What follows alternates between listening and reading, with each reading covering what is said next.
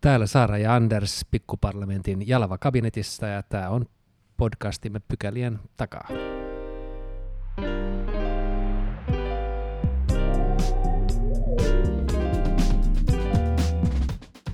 Mennään ensimmäiseen pykälään.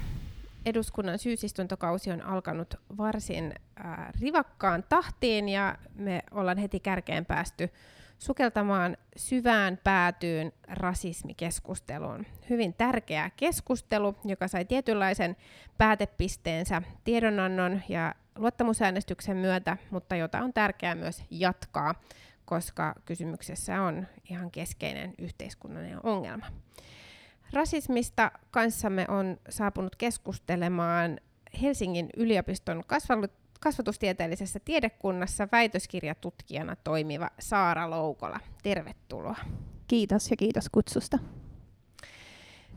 Yksi keskeinen kysymys tätä rasismikeskustelua käydessä on ollut se, että miten tämä rasismi nyt määritellään. Mistä me nyt oikeastaan puhutaan, niin voisitko sä Saara nyt väitöskirjatutkijana kertoa, että mikä akateemisen näkökulman mukainen ää, määritelmä voisi olla ja, ja pystytkö arvioimaan, että miksi ää, tämä määrittely tuntuu olevan vaikea? Mm-hmm. Joo, ja mä lähestyin itse asiassa tätä e-, ehkä eka muutama esimerkkiä virallisen määritelmän kautta, eli THL mukaan se on järjestelmä, jossa institutionaaliset käytännöt, kulttuurit, politiikka, muut normit ylläpitää yhteiskunnallisia valta-asetelmia, ja siinä tiettyjä ihmisryhmiä pidetään toisia alempiarvoisempina. Ja sitten siihen vaaditaan sitä, että on taustalla rodullistamisen prosessi, jossa sitten tota, puhutaan usein rodullistetaan valkoiseksi tai ei-valkoiseksi, ja se on prosessi, jonka kautta liitetään ihovärin tai oletetun etnisen taustan takia oletuksia, stereotypioita ja ennakkoluuloja. Ja yhdenvertaisuusvaltuutetun määritelmä tähän lisäksi on sitä, että rasismi on myös yksilöiden ja ryhmien välistä tahallista, mutta tahallista ja tietoista tekoa tai tahattomana ennakkoluuloihin ja pelkoihin perustuvaa rodullistavaa käytöstä. Ja tota, tätä on myös tuolla tutkijakentällä nyt puhuttu viime viikkoina, ja siitä aika hyvin akatemiatutkija Anna Rastas ja etnisten suhteiden professori Suvi Keskinen viime viikolla puhu myös, että tavallaan on tärkeää, ettei oteta liian ahtaita määritelmiä, vaan puhuta, on tärkeää miettiä sitä, että katsotaan, että lisääkö joku, mitä ollaan sanottu tai tehty, sitä rasismin hyväksymistä ja rasistisia asenteita ja toimintaa, vai estääkö ja purkaako sitä rasismia. Et esimerkiksi tutkija äh, Obo Akademista Aminkeng Alemanchi on siitä puhunut niin opet- opetuksen ja opettajan roolissa, että miten tärkeää on se, että opettajan tulisi miettiä mitä tahansa tehdessään, että vahvistaako vai vastustaako se tekorasismia. Niin tämän ajatuksen myötä niin voidaan ehkä siirtyä myöskin pohtimaan sitä rasismissa isompaa kokonaiskuvaa tavallaan siinä isommissa rakenteissa poliittisissa päätöksissä, ja ei ehkä että riippumatta siitä yksittäisestä sanavalinnasta, vaan tavallaan se kokonaiskuvan hahmottaminen, että jos se kokonaisuus lisää rasistista ajattelua, niin se on silti väärin ja haitallista, ja pitäisi ajatella uusiksi. Joo, tässä keskustelussa ehkä oli jotenkin tunnusomasta, että, että puhuttiin herkästi niin kuin yksittäisistä asioista ja, ja, ja, ja, on, on, ja silloin niin keskustelu tietenkin keskittyy niihin siinä, missä, missä varmaankin pitäisi yrittää katsoa yhteiskuntaa laajemmin. Kun puhutaan Suomesta, niin, niin on erinäisiä tutkimuksia, jotka kyllä antaa osvittaa siitä, että ei me sitä olla kyllä niin kuin kovinkaan hyvin osattu kitkeä ja, ja, ja tota, EU-tasolla on mitattu vaikka maahanmuuttajien kohtaamaa rasismia ja, ja siinäkin Suomi, Suomi ei, ei mitenkään kauhean, kauhean hyvin ole, ole menestynyt. Tässä tiedonannossa todetaan, että, että ollaan saatu kansainvälisiltä riippumattomilta sopimusvalvontaelimiltä suosituksia muun muassa syrjinnän torjumisen oikeudellisen ja institutionaalisen kehyksen vahvistamiseen, vaikka ihmisoikeuskasvatukseen, yhdenvertaisuuskasvatukseen sekä sukupuolitietoiseen kasvatuksen lisäämiseen. Ja, ja sitten mainitaan erityisesti rasistinen vihapuhe, joka Suomessa on ollut tällainen kuuma poliittinen peruna. Miksi me sun mielestä ei olla keskusteltu näin laajasti rasismista ennen, ja miksi nämä erinäiset tutkimus- ja kyselytulokset ei oikeastaan ole heijastunut ihan julkiseen keskusteluun asti? Mm, siinä saat ihan täysin oikeassa, että sitä tosiaan on tutkittu jo vuosikymmeniä, rasismia kokevien kokemuksia, ja niitä on tuotu julki tosi moneen kertaan eri lähteissä ja eri tieteen aloilla. Mutta meillä tosiaan on tätä tietoa olemassa ja tuloksia. Mutta nämä tulokset ei ole heijastunut siihen julkiseen keskusteluun ehkä siksi, että niitä on ajateltu, että ne koskee vain maahanmuuttajia, tässä lainausmerkit, tai ei-suomalaisia. Että se mediakynnys on ylittynyt vain silloin, kun ollaan keskusteltu teemoista, jotka herättää vahvoja tunteita valkoisissa suomalaisissa. Niin me jotenkin ajatellaan, että, että tämä ei koske niin kuin meidän Kyllä. joukossa eläviä, vaan se on jotenkin joku, joku toinen ryhmä, josta ei, ei ehkä tarvitsekaan sitten niin välittää. Kyllä, just tämä. Että, ja sitten on ajatus myös siitä, just, että rasismi, ja että se ei koskisi meitä, että suomalaiset olisivat jotenkin viattomia, ja että Suomi olisi ollut aina täysin monokulttuurinen, tai 90-luvulle asti. Mutta tämä kuvahan itsessään jo valheellinen ohittaa esimerkiksi meidän kansalliset vähemmistöt, romanit ja saamelaiset. Mutta kyllä siihen muutos on tullut ehkä sitten vuonna 2020 sen Black Lives Matterin myötä, jolloin sitten niin varsinkin ei-valkoisten, val, ei-valkoiseksi rodullistettujen ihmisten ja suomalaisten aktivismi alkoi näkymään mediassa eri tavalla. Ja nyt toki se, että se on tosiaan tiedostettu näkyväksi jo kauan, mutta nyt toki sen tietynlainen salonkikelpoistuminen, mikä sitten on herättänyt tänä kesäntä mediapolemiikkia hallituksessa, niin on hyvin selvää ja näkyvää, niin yhä useamman on, on pakko alkaa reagoimaan. Joo, mä luulen, että tämän kesän ja alkusyksyn keskustelun jälkeen, niin, niin varmaan laajasti on tunnustettu se, että rasismi on totta, ja se on Suomessa niin varsin syvällä oleva yhteiskunnallinen ongelma, mitä ei onnistuttu kitkemään. Ja se, minkä takia ehkä tämän tasosta keskustelua aikaisemmin käyty, niin liittyy just siihen, että, että kun suurin osa meistä hän ei kohtaa rasismia mm. omassa elämässään tai, tai arjessaan, eikä, eikä välttämättä ää, tunnista sitä, niin, niin voi olla, olla niin kuin ikään kuin yllätyskin, että, että kuinka laaja ja vakava kysymys ää, ra- rasismi kysymyksenä on. Tätä on myös tutkittu ja tutki- tutkimuksissa on nostettu esiin sekin, että ää, valtaväestöön kuuluvien valkoisten, eli siis meidän, ää, näyttää olevan vaikeaa ymmärtää, että et rasismi ja, ja niin sanottu tavallinen syrjintä on, on niin kuin eri asioita ja eroaa toisistaan. Ja, ja silloin ei välttämättä myöskään aina tunnista sitä rasismia ympärillään tai, tai välttämättä edes silloin, jos itse ää, toimii tai ylläpitää ää, rasismia ympärillään. Osaatko sanoa, että miksi se tuntuu olevan tai miksi se on ollut vaikea tunnistaa miksi on vaikea tunnustaa, että, että tämmöinen ongelma meidän yhteiskunnassa on. Ja mm, voiko tässä vetää jotain kansainvälistä vertailua, että, että onko Suomella jotain erityispiirteitä liittyen tähän, tähän rasismikeskusteluun? Mm, siitä onkin kiinnostavaa tutkimusta, just aikaisemmin mainitsin Anna Rastaan ja Aminken Alemanchin, niin ei pelkästään Suomessa, vaan puhutaan myös pohjoismaisesta poikkeuksellisuudesta. Eli siinä on sellainen ajatus siitä, että Suomi ja muut Pohjoismaat ei tavallaan olisi ollut millään lailla osallisena missään kolonialistisissa ja rasistisissa järjestelmissä ja projekteissa ja ei hyötyisi niistä millään tavalla. Eli se on ehkä semmoinen erikoispiirre, mikä meidän keskusteluissa on. Tästä on just tullut esimerkiksi Jouko Aaltosella Yle Areenassa kiinnostava podcast, jossa hän käy läpi ihan semmoisia myös konkreettisia tarinoita, missä Suomi on ollut osana kolonialistisia projekteja muuten kuin hyötymällä globaalista talousjärjestelmästä. Mutta tota, mutta moni kaipaa ehkä semmoista sabluunaa, jolla tunnistaisi kaikenlaisen rasismin kaikkialla. Että olisi helppo sanoa, että tämä on rasismia, tämä ei. Mutta kuten mä tuossa aikaisemmin taisin sanoa, niin sitä tunnistamista voi vaikeuttaa se, että se rasismi on tosi kompleksista ja muuttuvaa, ja sitä ei ehkä mahdollista semmoisella kirurgin veitsellä lähteä erottamaan muista risteävistä eroista, kuten vaikkapa sukupuolesta tai uskonnosta, ja se kietoutuu myös isompiin valtarakennelmiin, kuten vaikka kapitalismiin, jolloin sitä on vaikeaa välillä tunnistaa. Ja sitten tuosta pohjoismaisesta poikkeuksellisuudesta, niin se sama nostalgia ja illuusio siitä viattomuudesta, niin sehän näkyy yhä. Esimerkiksi tota, viime viikolla siinä keskustelussa Teemu Keskisarja, kun käytti N-sanaa ja vetosi siihen, että sillä ei olisi Pohjoismaissa kielteistä painolastia, niin esimerkiksi Anna Rastas vuonna 2007 jo tehnyt tutkimuksen siitä, että se on aivan selkeän rasistinen ilmaisu.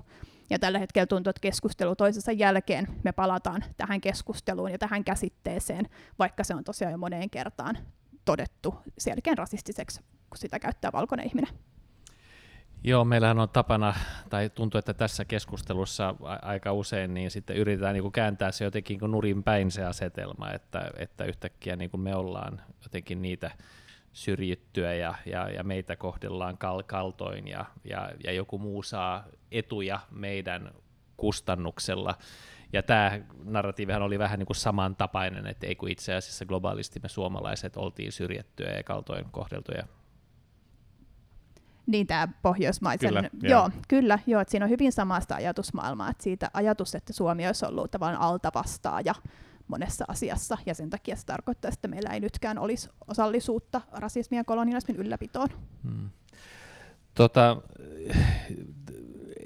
viime viikolla käytiin nyt sitten, sitten tota, tällainen tiedonantokeskustelu, jossa, jossa tavallaan yritettiin nyt niin kuin paaluttaa ne, ne reunaehdot nyt tässä tapauksessa hallituksen ja eduskunnan toiminnalle ja, ja määrittelyn kautta tavallaan päästä niin yhteisymmärrykseen siitä, että mitä, mitä, mitä rasismi on, että se on jotain muuta kuin läppä tai heitto tai huumoria ja, ja se on jotain muuta kuin, kuin se, että problematisoidaan niin kuin jäätelöpuikkoa tai saa tavallaan niin kuin, tai sanotaan näin, että ehkä, ehkä niin kuin toisinpäin, että, että tavallaan sitä niin kuin ei pidä niin kuin trivialisoida niin kuin tällaista niin kuin narratiivien, narratiivien kautta, ja, ja keskustelu tietenkin oli vähän niin kuin polveilevaa ja, ja tavallaan hyviäkin pointteja, mutta, mutta paljon tuli esille, esille sellaisiakin kantoja, jotka, jotka ehkä sai pohtimaan, että päästäänkö tässä eteenpäin. Minkälaisena, minkälaisena tuota, sä tämän keskustelun keske, tai minkälaisena sä sitä pidit? Ve, veikö se, niin kuin, lisäskö se ymmärrystä? Päästinkö siinä, siinä eteenpäin vai seurasitko sitä lainkaan? Seurasin kyllä ja Toi onkin kiinnostavaa, että toit sekä huumori että trivialisoinnin huumori ja rasismin yhdistelmät koulumaailmassa, miten sitä käytetään, niin on tällä hetkellä mulla oman työn alla, niin sitten näistä jäätelöpaketeista ja muista, mistä viitattiin, niin rasismia monesti lähestytään myös semmoisen pyramiidihahmotelman kautta, jossa nähdään, että kaikilla näillä on osuutensa siihen, millä tavalla rasismi yhteiskunnassa pysyy yllä ja vahvistuu. Eli se, että kaikki nämä pienet osaset on osa sitä isompaa järjestelmää. Mutta tota, Joo, seurasin keskustelua ja oli kiinnostavia kommentteja ja esimerkiksi mä jäin miettimään sitä, että semmoinen antirasistinen järjestö kuin FEMR, niin tätä tiedonantoa kritisoi jonkun verran siitä, että heidän mukaan siinä ei kuultu tarpeeksi antirasistisia toimijoita tai vaikkapa Suomessa, tai näitä Suomessa toimivia muslimijärjestöjä. Ja tosi hyvin RKPn Otto Andersson sanoi siinä täysistunnossa siitä, että pitäisi olla tämä nothing about us without us. Ja osittain vaikuttaisi nyt siltä, että onko tähän oikeasti päästy, ollaanko tähän pääsemässä. Ja ehkä ylipäätään tavallaan se keskustelu, niin jonkun verran myös epäselvää kontekstualisointia, että rasismista ei voida puhua vain suhteessa maahanmuuttajiin, ja maahanmuuttajakäsitettä ei ehkä tarpeeksi kumminkaan avattu, että se näyttäytyy aika homogeenisenä kategoriana. Mm. Mutta paljonhan siinä oli paperilla, voidaan kohta puhua lisää siitä itse tiedonannosta, et paljon paperilla hyviä asioita, mutta kyllä mä näen, että tämä eduskunnan täysistunto osittain, tietyt kommentit varsinkin siellä, niin vesitti sen tavallaan vaikutusta, koska siellä oli tätä, että ei tehdä irtiottoa rasismista tai se leimataan vaan ää, tai typistetään niin mediavainoksi. Ja just vaikka tämä, että Teemu Keskisarjan täysin rasistisia ilmaisuja ja puheita myös siinä kontekstissa, joihin ei sitten puututtu. Eli jos siellä eduskunnan täysistunnossakaan ei puututa tähän suoraan rasismiin siinä tilanteessa, niin on vaikea kuvitella, että kuinka aidosti sitten sitoudutaan niihin rasismin vastaisiin toimiinkaan. Joo, tätä tiedonantoahan valmisteltiin kesällä ja, ja pitää kyllä antaa niin kuin sille arvo, että ensimmäistä kertaa ikinä niin, niin näin laaja, laajapohjainen tiedonanto tästä aiheesta tehtiin ja, ja se tuotiin nyt eduskuntaan ja, ja tämä keskustelu ylipäätänsä käytiin eduskunnan suuressa salissa, mitä, mitä ei, ole, ei ole aikaisemmin käyty. Pidän sitä tosi tärkeänä. Ja tässä äh, valmistelussa niin kuultiin noin sataa tahoa. Tämä valtiosihteerityöryhmä kuuli varsin laajasti ja, ja mun mielestä ihan aiheellisestikin kesällä sit nostettiin esille jotakin selkeitä epäkohtia, että tämä näkökulma kuuluu ja, ja puuttuu ja, ja kuuluisi ää, kuulla tässä valmistelussa. Ja, ja sit sitä mun ymmärrykseni mukaan Anders saattaa tietää paremminkin, mutta täydennettiin sitä, sitä kuultavien ää, listaa vielä kesän aikana ja, ja kuultiin ää, laajasti. Ja mun täytyy niin kuin omalta osaltani sanoa, että, että mä pidän sitä tiedonantoa itse asiassa aika hyvänä. Että se on kuin kattava ja, ja se tarjoaa äh, niin kuin varsin laajan ja, ja konkreettisenkin kuvan tähän itse ilmiöön. Äh, se ei sisällä niitä konkreettisia toimenpiteitä ehkä niinkään, koska hallitus on kertonut, että, että tätä tiedonantoa seuraa sit vielä erikseen tämä toimenpideohjelma, joka pitää tietenkin sit arvioida ää, ennen kaikkea siltä kulmalta, että onko nämä nyt riittäviä ja riittävän konkreettisia niin kuin varsinaisia toimia. Mutta tällaisena tiedonantona, niin, niin musta sitä on vähän niin kuin eri laidoilta kiitelty ja, ja kehuttu, että et siihen voidaan ää, sinällään olla tyytyväisiä, mutta sitten samaan aikaan kuitenkin pitäen mielessä, että mihin aikaisemminkin vähän viittasin, että, että se ei ole mikään päätepiste sille keskustelulle, vaan pikemminkin päinvastoin, että se on niin kuin pohja josta sitten lähdetään työstämään ja, ja oikeasti muuttamaan sitä tilannetta paremmaksi. Ja jos siinä ei onnistuta, niin, niin silloinhan tiedonanto ei ole, ei ole tehtäväänsä ää, tehnyt.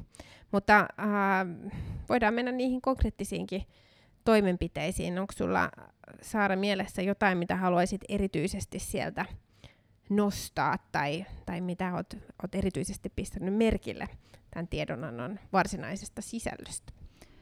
Joo, ja tota, itse asiassa mä kiinnitin aikaisemmin huomiota siihen sun kommenttiin, ja mulla oli täällä oma muistutus, että se oli hyvin kommentoitu, ja musta se on tärkeä pitää, todella tärkeää pitää mielessä just se, että tämä tiedonanto on tosiaankin alku.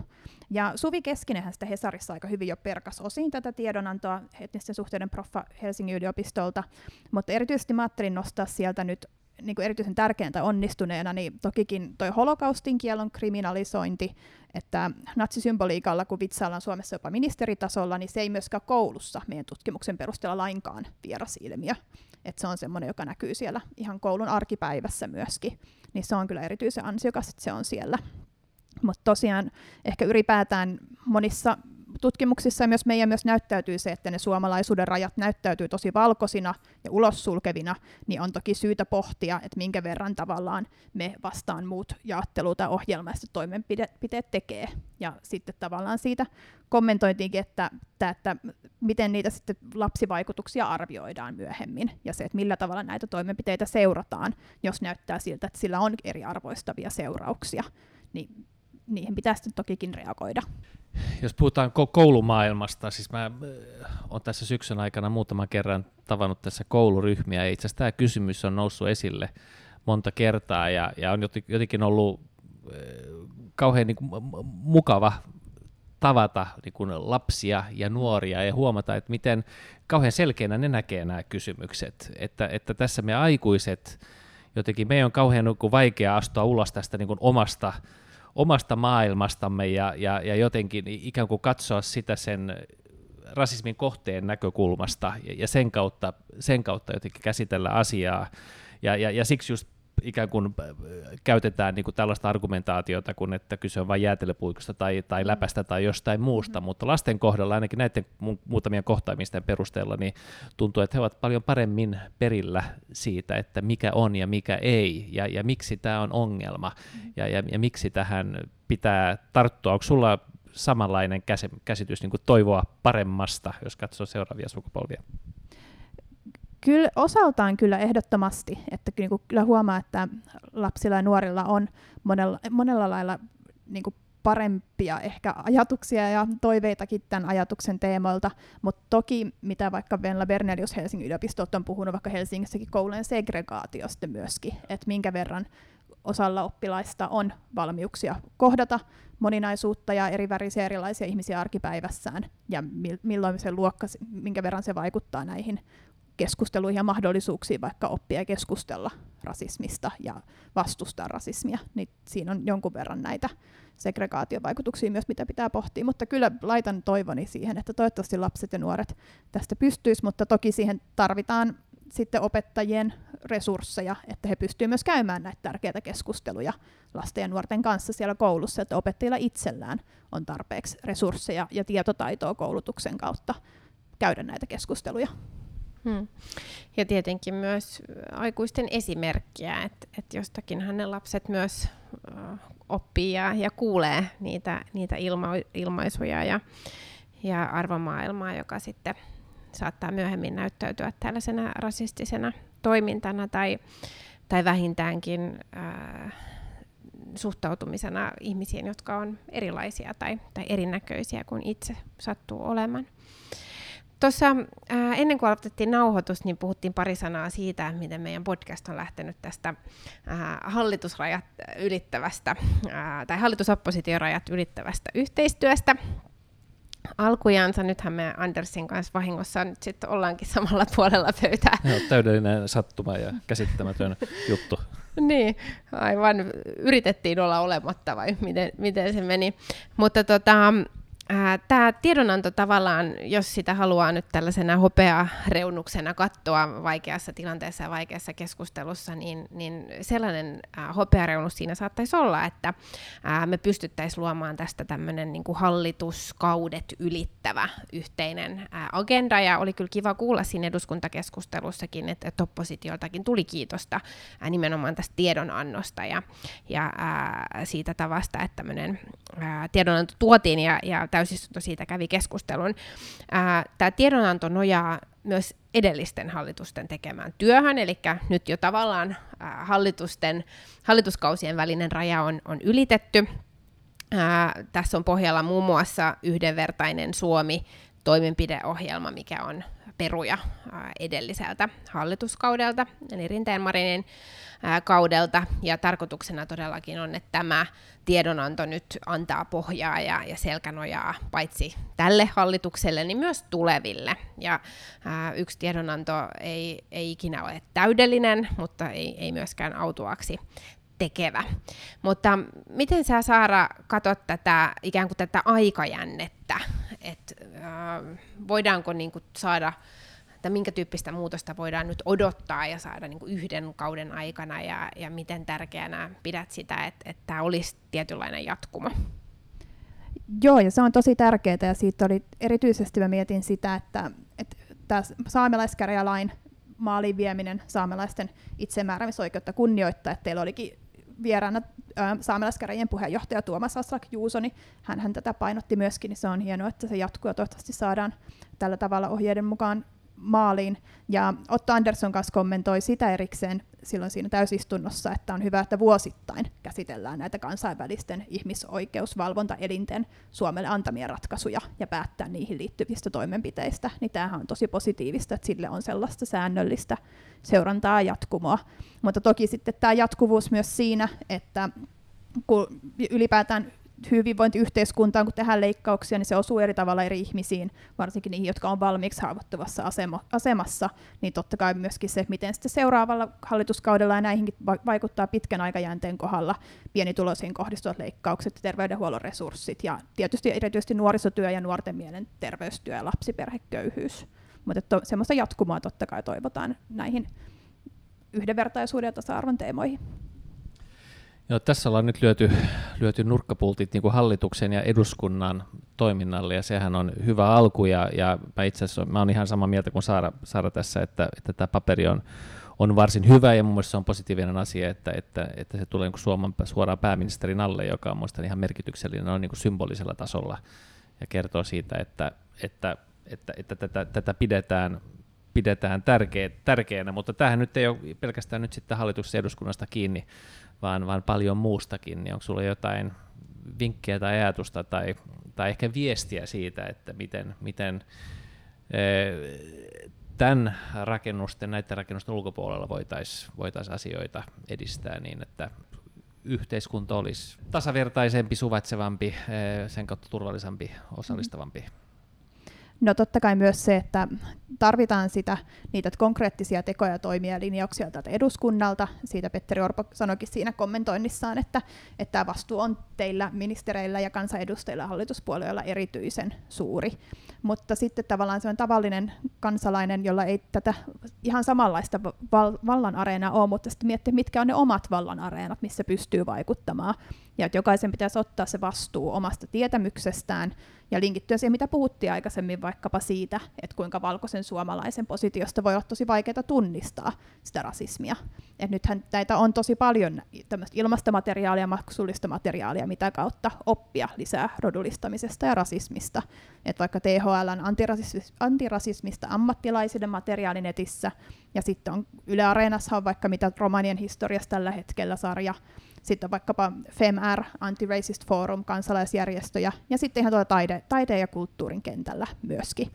Ja itse sanoinkin ehkä tuossa ennen kuin Anders satui tähän tulemaan, että myös meidän projektitiimi on ollut nyt aika paljon näistä puhunut ruotsiksi viime viikkoina. Eli ruotsiksi löytyy tällä hetkellä myös hyviä keskusteluja, että Maimuna Matikainen, Suro, Gunilla Holm ja Ida Hummelsted on ollut esimerkiksi Nyhetspoddenissa ja Slaget efter tolvissa ja Ylen Spotlight-dokumentissa puhumassa näistä teemoista myös. Niin meidän tutkimusryhmän näitä tuloksia kannattaa myös toki seurata. Mutta jokaisella on vastuu seurata niitä oppia huomaamaan niitä omia vallanpaikkoja ja myöskin niitä omia ennakkoluuloja ja ennakkokäsityksiä, mitä on, ja niitä purkaa. Kyllä, kukaan, kukin omassa roolissaan kantaa omista sanoistaan ja teoistaan vastuun. Siinä tuli myös kuunteluvinkkejä ja, ja tutustumisvinkkejä muihin materiaaleihin, jos, jos aihe meidän kuulijoita syvemmin kiinnostaa. Mutta tässä kohtaa me kiitetään sinua Saara Loukola, että tulit meille vieraksi. Kiitos. Kiitos kutsusta ja vielä tähän loppuun mä ehkä sen sanoisin, että just että jokaisen meidän tehtävä olisi se miettiä, että vastustaako vai vahvistaako ne omat teot rasismia ja hyväksyä huomata myös se, että se puuttumattomuus on myös aktiivinen valinta. Mutta suuri kiitos teille kutsusta. Pienin askeliin eteenpäin. Juuri näin.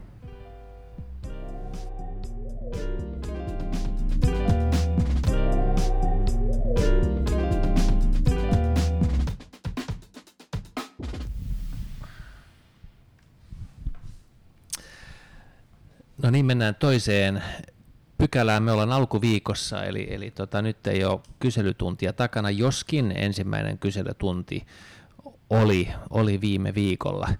E, mutta ehkä me jätetään ne keskustelut sikseen. Meillä on kaikin puolin nyt vähän uusi tilanne, niin kuin tuossa aikaisemmassa osiossakin taisi tulla mainittua, niin nyt me ollaan tosiaankin samalla puolella hallitus- ja oppositiolinjoja, niin ei saada sitä niin kuin tavanomaista tulista kiistaa aikaiseksi. Vastakkainasettelu ilmapiiriä. Joo, miten me tätä niin, tämä niin dilemma nyt ratkaistaan? Meidän täytyy kehittää tähän kakkospykälään nyt jotenkin ihan uusi dynamiikka, koska todellakin äh, meillä on nyt roolitus sillä tavalla vaihtunut, että kun ensimmäisellä kaudella äh, mä olin hallituspuolueen edustaja ja, ja Anders oli oppositiossa ja, ja sitten me vaihdettiin toisinpäin viime kaudella ja nyt me ollaankin molemmat sitten hallituksessa, niin, niin tota, tämä, tämä vastakkainasettelu tässä nyt uupuu. Et ehkä meidän täytyy vaan ruveta muuten nyt riitelemään sit hallituksen sisäisesti. E, niin, niin. Tota, en nyt halua mitään veistä lähteä kääntelemään, mutta tietenkin kesähän toi sillekin jonkinlaiset, mm. jonkinlaiset eväät, että voi tietenkin, voi, voi tietenkin syntyä turbulenssia, turbulenssia myöskin hallituksen sisällä. Tai sitten ehkä voitaisiin aina silloin tällä ottaa joku ulkopuolinen niin kuin tähän osioon mukaan ja niin, laittaa vähän, vähän niin kuin pökköä pesää. meitä. Mm. Kyllä, me voimme, voimme tätä, tätä ideaa kyllä tässä kehitellä nyt, kun tämä kausi pääsee varsinaisesti Joo. käynnistymään. Meillähän ei täällä eduskunnassa vielä varsinaisia esityksiä juurikaan ole, eli äh, poliittiset väännöt on, on syksyn osalta vielä, vielä tuloillaan äh, hallituksen, esi- hallituksen esitysten muodossa, ja, ja nyt ei sen takia ehkä näitä kaikkein äh, selkeimpiä kyselytuntikysymyksiäkään oikein pysty ennakoimaan, että, että mitä tällä viikolla esimerkiksi mahdollisesti olisi tulossa ja voitaisiin vähän niin kuin ennakollisesti tässä jo asemia hakea. Joo, meillähän tulee, tota, meillä on budjettiriihi ensi viikolla ja, ja tota, se budjetti tulee sitten niin muutama viikko sen jälkeen eduskuntaan. Sitten tulee odotettavissa aika iso liuta työmarkkinauudistuksia, vähän sosiaaliturvankin uudistuksia eh, syksyn mittaan, että, että kyllä tässä varmaan ihan turbulenssia saadaan poliittiseen keskusteluun vaikaiseksi. Kyllä, aivan varmasti, ja niitähän me innolla odotamme. Kyllä, joo. Mutta seuraavassa jaksossa varmaan otetaan kyselytunti joo. ää, osio vi- vielä tuttuun tapaan ja, ja mahdollisesti sitten erikoisvieras oppositiosta. Mahdollisesti näin. Ei luvata, mutta laitetaan mietintä myös.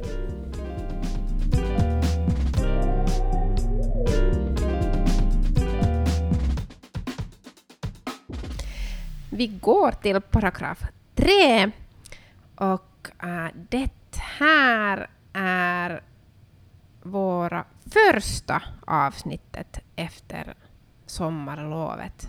Vi har varit Japp. bort många veckor. Och äh, eftersom det här är första avsnittet tänkte jag att äh, jag ska fråga dig Anders att vad gjorde du hela sommaren? Mm. Hurdan sommar hade du? No det där, eh, alltså det kändes ju Alltså det kändes lite som sommaren kanske inte riktigt kom igång. Att dels hade vi den här regeringsbildningen och det gjorde att sommarlovet började ganska sent. Eh, sen när sommarlovet väl började så hade vi den här, ja, den här liksom regeringsdiskussionen, om man nu kan kalla det krisen. Vågorna gick som högst då.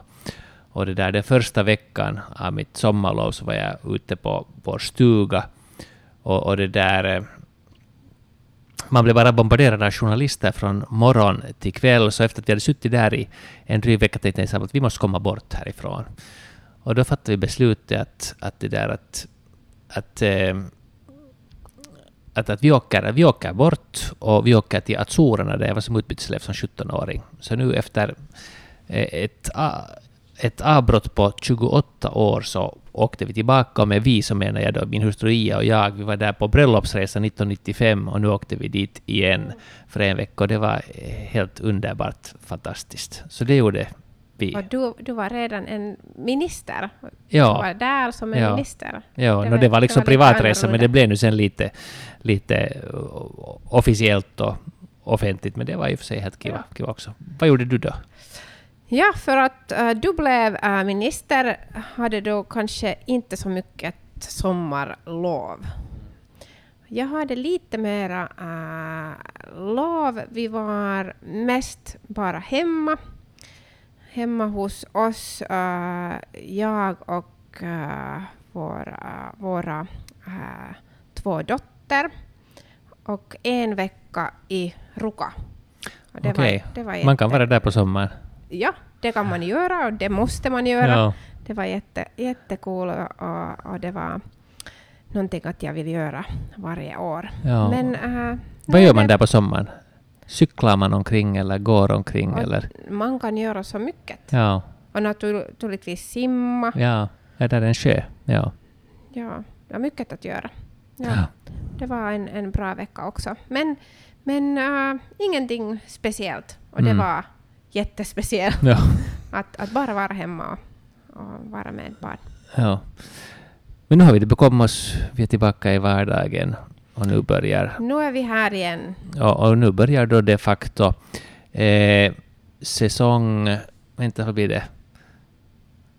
18, 19, 20, 21, 22, 26, ja, det här blir, alltså det här blir den sjätte, sjätte året av Pykälien Och om man tänker att en säsong är liksom ett halvt år så blir det här liksom då elfte säsongen.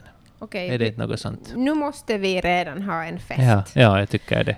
Men, men äh, vi ska fortsätta. Ja, Vi är tillbaka och vi Vi ska tillbaka. fortsätta. Och äh, vi hörs igen. I, äh, inte nästa vecka, men... ja men där på följande. Ja. Ska vi hoppas.